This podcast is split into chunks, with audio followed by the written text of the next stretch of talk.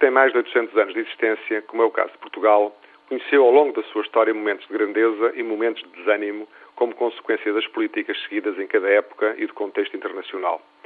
Sempre que apostamos no conhecimento, na inovação e a liderança política teve ambição e conseguiu mobilizar os portugueses, destacámos a nível mundial. Apesar dos muitos erros cometidos após a implementação do regime democrático, Portugal conheceu um elevado crescimento durante as últimas décadas. Melhorou a coesão social, cresceu economicamente e foram criadas condições para que, de um modo geral, os portugueses passassem a viver melhor. Contudo, a rapidez do crescimento em quantidade e com a facilidade dos milhões de euros da União Europeia não deu tempo para se perceber se o caminho que estávamos a seguir seria sustentável. A reduzida aposta na formação académica e profissional conduziu uma competitividade baseada na mão de obra barata, porque menos qualificada.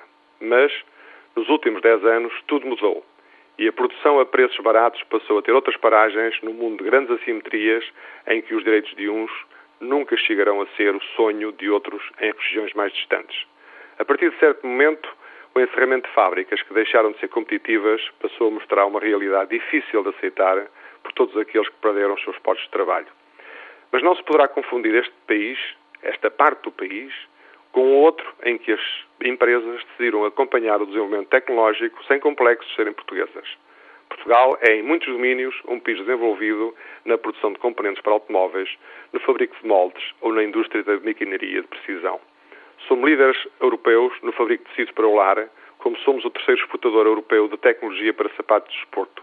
Também inventámos o sistema de cartão pré-pago para os telemóveis, bem como a Via Verde.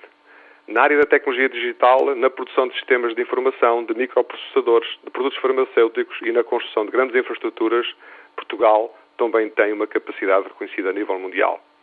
Este outro país, que apostou na formação, no conhecimento e que sem complexos acredita que somos tão bons como os outros, tem exemplos que contrastam com o ambiente depressivo que caracteriza as épocas de mudança como a atual.